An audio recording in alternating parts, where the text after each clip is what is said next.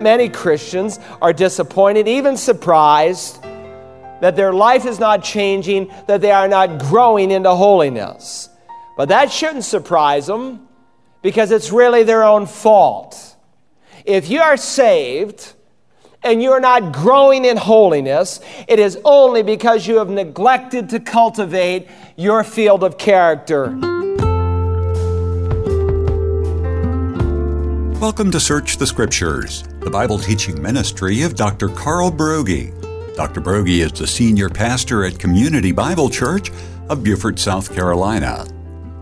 We've been looking at the meaning of entanglement as it relates to sin in the life of believers. It's part of our study of the second chapter of 2 Timothy.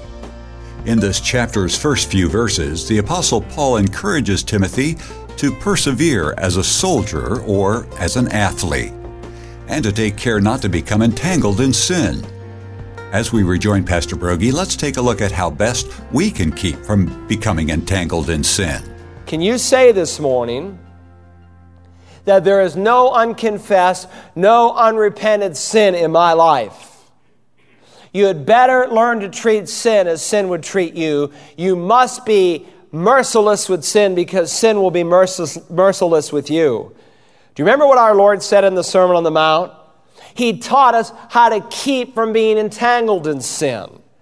Let me pick it up in verse 27 so you can get the flow. You've heard that it was said, Matthew 5 27, you shall not commit adultery, but I say to you that everyone who looks on a woman to lust for her has committed adultery with her already in his heart.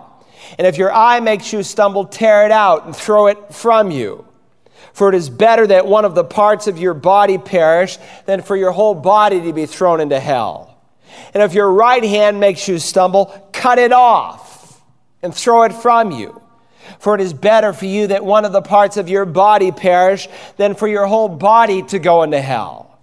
Now, on the surface, it seems rather dramatic to pluck out an eye or to cut off a hand, but Jesus wants us to treat sin as sin would treat us. Now, unfortunately, there have been Christian people through the centuries whose zeal have exceeded their wisdom. Origen of Alexander, for instance, literally, in the hope of living a purer life, plucked out his right eye. But these dramatic figures of speech that our Lord uses do not speak of mutilation, they speak of mortification. They speak of dying to self. If you pluck out the right eye, you still have the left eye to contend with. If you cut off the right hand, you still have the left hand in which to execute the temptation. Jesus is simply teaching that the eye cannot be the inlet into sin, and the hand cannot be the executor of the temptation, and so you must deal with them ruthlessly. If your eye causes you to stumble, pluck it out. That is to say, don't look at it, don't focus on the temptation. If you are to deal with temptation, sometimes in the, in the spiritual realm, you must act in the physical realm as a blind man would. You must choose not to look at it. You must choose not to see it. And if your hand or your foot, which Jesus will add in Matthew chapter 18 in dealing with different kinds of temptation there, if your hand or your foot causes you to sin, because temptation certainly can come through the hands by the things that you do, and temptation certainly can come through the feet by the places that you visit, then don't do it. Don't go there. Live as if you had no hands, live as if you had no feet. In other words, you are not to feed your lower sinful nature. The exact same counsel was put in one verse in Paul's words in Romans 13 14. But put on the Lord Jesus Christ and make no provision for the flesh, that is the sin nature, in regards to its lusts. Of course, if all a person ever does, as Galatians 5 affirms, if all they ever do is feed the lower nature, if that is the pattern of their life, then they have strong and certain assurance that they've never had a birth from above. But understand, in reference to God's people, the curse at the start of this new millennium is half hearted Christianity. And casual, half hearted devotion to Jesus Christ is an insult to God. Unfortunately, many Christians, though, have yielded to sin. They've made peace with sin. They've come to the place where they said, Well, no one is perfect. Everybody has their own little problem, his own little pet sin, and I've just chosen to, to live with mine. And that's the tragedy of our day, the sin that so easily entangles us.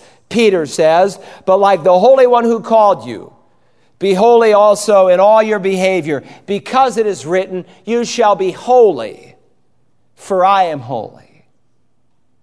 I am so thankful to Dr. Bill Bright for the personal encouragement he gave me in my early years and challenging me and calling me to live holy. That's what marked that man's life. And that's why God was able to use him. And that's the kind of determination that Jesus Christ is calling for, that Peter writes about, that the writer to the Hebrews mentions when he asks us to lay aside the sin that so easily entangles us, and that Paul in our text of Scripture refers to when he says, You must run according to the rules. You cannot make peace with the entanglements of this life because your sin will trip you up. You cannot hold to the encumbrances of this world because the world will weigh you down. No, very often the only difference between a sincere, devoted, godly, happy, joyous, spirit filled Christian and a defeated, weak, and struggling Christian is whether or not they are willing, like an athlete, to run according to the rules. Again, you had better treat sin as sin will, sin will treat you. Sin will be merciless with you. You had better be merciless with sin. Let everyone who names the name of the Lord abstain from wickedness.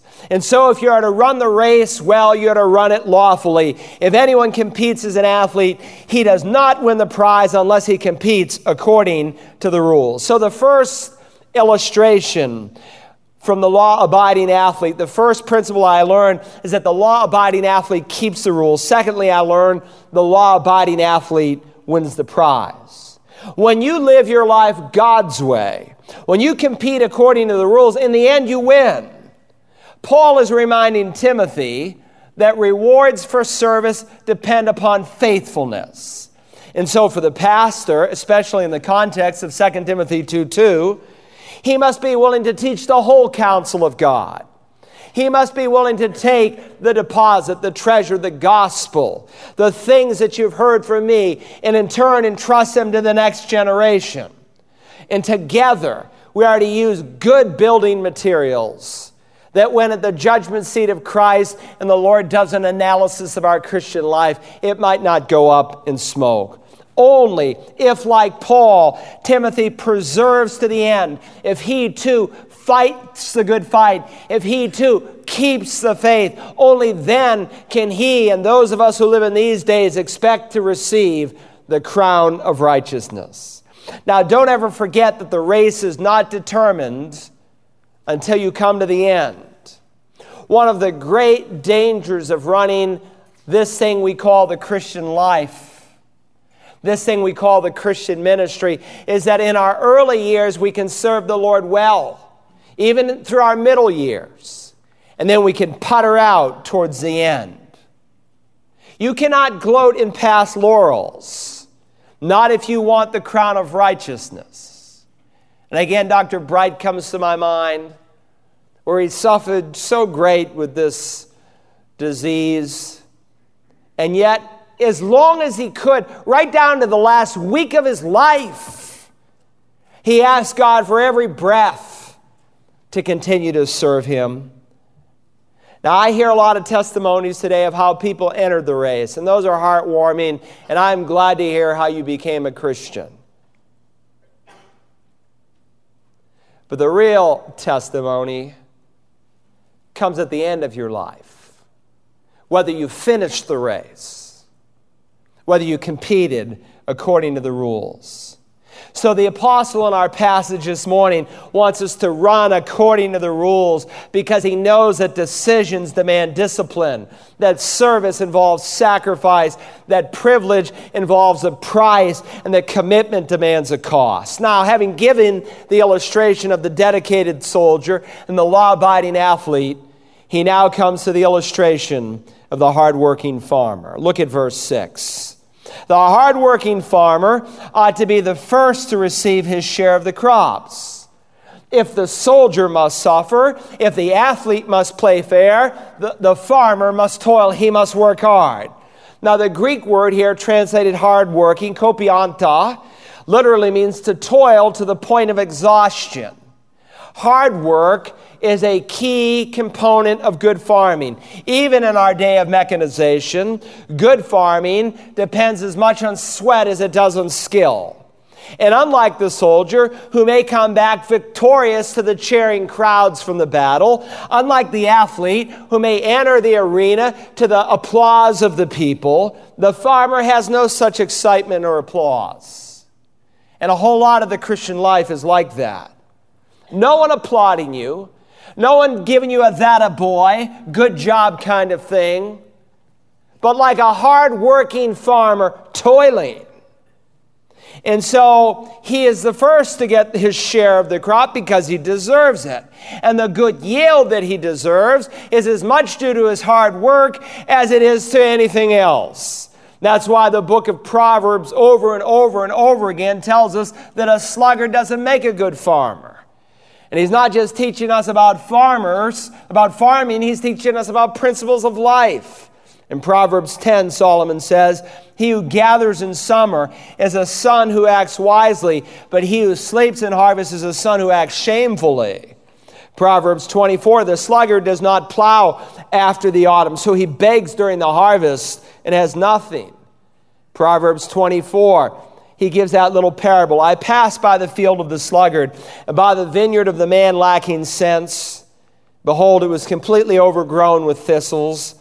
Its surface was covered with nettles, and its stone wall was broken down. When I saw, I reflected upon it. I looked and I received instruction a little sleep, a little slumber, a little folding of the hands to rest. Then your poverty will come as a robber, and your want like an armed man. That's why lazy people are never successful in farming. And that's why some lazy Christians, some even lazy pastors, are never successful in ministry. The hardworking farmer ought to be the first to receive his share of the crops. Now we need to ask a question here. What kind of harvest does a hardworking farmer receive? Well, let me suggest two dimensions of his harvest, allowing Scripture to interpret itself, allowing Scripture to speak for itself. First, I think it's important to remember that the hardworking farmer has a harvest of holiness. If you're a hardworking farmer, you will have a harvest of holiness. Now, while it is true that God is the one who causes the growth, while it is true that this is described as the fruit, the work of the Spirit in our lives, we must never forget that we play a very important role. We are commanded in Scripture to grieve not the Spirit, to quench not the Spirit, to walk by the Spirit, to sow to the Spirit. And so, if we are to reap a harvest of holiness, we cannot grieve the Spirit of God by allowing unconfessed, unrepented sin in our lives to linger nor can we quench the Holy Spirit by being unwilling and unavailable to carry out the positive commands of Scripture. Nor can we expect a harvest of holiness lest we walk by the Spirit moment by moment, every step we take, in the same way as you receive Christ Jesus the Lord, walk in Him. You came by faith and absolute, total dependence upon Him, admitting your bankruptcy, admitting your absolute need. Even so, we must walk by the Spirit Spirit moment by moment. And if we are to reap our harvest of holiness, we must sow to the Spirit by feeding upon the Word of God and following His promptings. Now, if I might digress for just a moment, most of us know Galatians 5 and the fruit of the Spirit that is mentioned, but we very often do not go on to Galatians 6, where we see of our responsibility to sow the Spirit. The Holy Spirit does not produce his fruit in a vacuum. He does not produce his fruit in our lives simply by his own activity without any cooperation from us. We have to do some sowing. And we must sow, of course, in a clean heart with the Word of God if the Word of God is to take root. Some of us, we go and we read our chapter a day to keep the devil away. but our life is not changed because we're sowing truth in a dirty heart. You cannot sow truth and at the same time sow the filth of the world and expect a harvest of holiness. We will only reap from the Spirit if we sow to the Spirit. So the harvest depends as much on our sowing as it does on the reaping that the Spirit brings. Yet many Christians are disappointed, even surprised, that their life is not changing, that they are not growing into holiness. But that shouldn't surprise them because it's really their own fault. If you are saved, and you're not growing in holiness, it is only because you have neglected to cultivate your field of character. What you reap depends upon what you sow. Now, listen to your pastor this morning. If the law of God is, whatever you sow, that shall you reap, then it is true where there is no pain, there is no gain. You must discipline yourself for holiness. A farmer cannot expect the seed to prosper just by putting it in the ground. He must nurture it, weed it, feed it, water it, if it has produced a harvest. Neither can you expect to grow to be a healthy, holy Christian if you are not diligent to feed upon the Word of God every single day, unless you are faithful to get alone with God in prayer, unless you are faithful to honor the Lord's day and to serve God's people. Not to mention, a lot of us we're not reaping a harvest of holiness because we're pouring acid all over the plants by the kinds of things that we watch and listen to.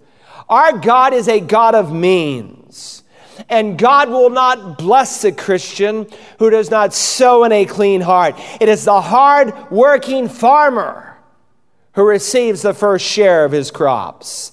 So, first, he reaps a harvest of holiness. Secondly, the harvest is that of a harvest of souls. A hardworking farmer also has a harvest of souls.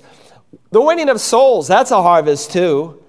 Jesus reminded us that there are many, many. Let that reverberate deep into your mind today. There are many people who are wanting to hear the gospel and to receive Christ. The disciples walked right past that Samaritan woman that day. They didn't witness to her because they didn't think they should speak to Samaritans, to half breeds. They're shocked when our Lord did. He won her to the Savior. She went back, shared her testimony with the whole town. When the whole town comes in those white robes of the day, Jesus turns a spiritual lesson to his apostles and he says, Do not say there are yet four months and then comes the harvest. Behold, I say to you, lift up your eyes and look on the fields. They are white for harvest. But it is equally true on another occasion, he said, The harvest is plentiful, but the workers are few. And yes, once again, while the harvest is a work of God the Holy Spirit, nonetheless, God has given you and I a part to play. Both the sowing of the good seed of God's word and the reaping of the harvest, it's hard work. And there are so few who are willing to labor at it. Souls are not won by some slick formula. It's hard work. It's prayer. There's many a night when I would like to be with my family but I am not because I am out there trying to plead with men to come to Jesus Christ. A good farmer must put his hand to the plow and he cannot look back. Now, let me suggest two applications this morning in closing. First, true Christian service is hard work. True Christian service is hard work. The notion that Christian service is hard sweat, blood, labor is not very popular in this day of feel good Christianity. In this day that says, make me feel good, entertain me, teach me, feed me, bless me if you can. And so many Christians are not willing to put their hand to the plow and to work hard. I've reminded you that this word hard working means to toil, to strive, to struggle, to become weary, even to the point of exhaustion.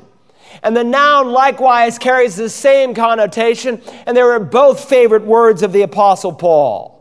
And so it's not surprising that he would use this word, not just of spiritual service, but also of manual labor. He said, and we toil working with our own hands, as he described his tent making ministry.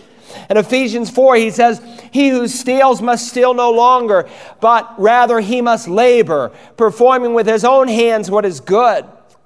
He told the church at Thessalonica to make it your ambition to lead a quiet life and to attend to your own business and work with your hands, just as we commanded you. Now, in Paul's view, he could use the exact same Greek word in reference to our spiritual service to God. So in Romans 16, he greets the church. He says, Greet Mary, who worked hard for you. He also asked them to greet Persis, the beloved, who has worked hard in the Lord. Paul in 2 Corinthians 6 described himself as laboring, as watching, as hungering, because like our Lord, he very often didn't even have time to eat or to sleep. He told the Colossians, For this purpose I labor, striving according to his power, which mightily works within me. And under the inspiration of the Spirit, he says, I worked harder than any of them. Serving Christ is hard work. And that is so important for us today because there are so many segments of the body of Christ that teach us that the Christian life is simply lived by resting. Not by working, simply by resting. You know, let go and let God mentality. But it is not either or, it is both and. By the grace of God, I am what I am. That's resting. That's depending upon the Spirit. And His grace toward me did not prove vain, but I labored even more than all of them, yet not I, but the grace of God with me. So I want to remind you that the hard work and laboring that is required of Christians is done as we depend upon His grace. Rest and work together. True Christian service is hard work. That's why so many never get involved in the local church. Unwilling to sweat for God. And when you meet Christ, it won't be my fault that you didn't hear of your responsibility because I told you. Second, God can bless hard work. God can bless hard work. If you know anything about the Apostle Paul, then you know that the blessing of God rested upon this man's life with exceptional measure. Now, I'm sure there are many explanations. Now, I certainly do not want to take away from God's sovereignty and God's providence in working in this man's life. But sometimes I wonder if we forget how Paul cooperated with the grace of God. Sometimes I, for, I wonder if we forget about the zeal and the zest and the vigor and the endless devotion that this man gave to the work of the church. I meet lazy Christians. Oh, bless my ministry in the church. Bless my Sunday school class. Bless this ministry. Bless that ministry. Pastors who say, Oh, God, grow my church, but they're lazy. They're not like Paul, who gave himself to the work. He did not despise the cost. He fought the fight. He did not ignore the wounds that were involved. He toiled. He didn't seek for rest. He labored according to his power that was mightily at work within him. Paul was blessable because, like the hard working farmer, he was willing to work. How would someone describe your Christian life today? Do you sweat for God? Listen, most churches today, all they are doing is hiring professionals. So you don't have to do anything.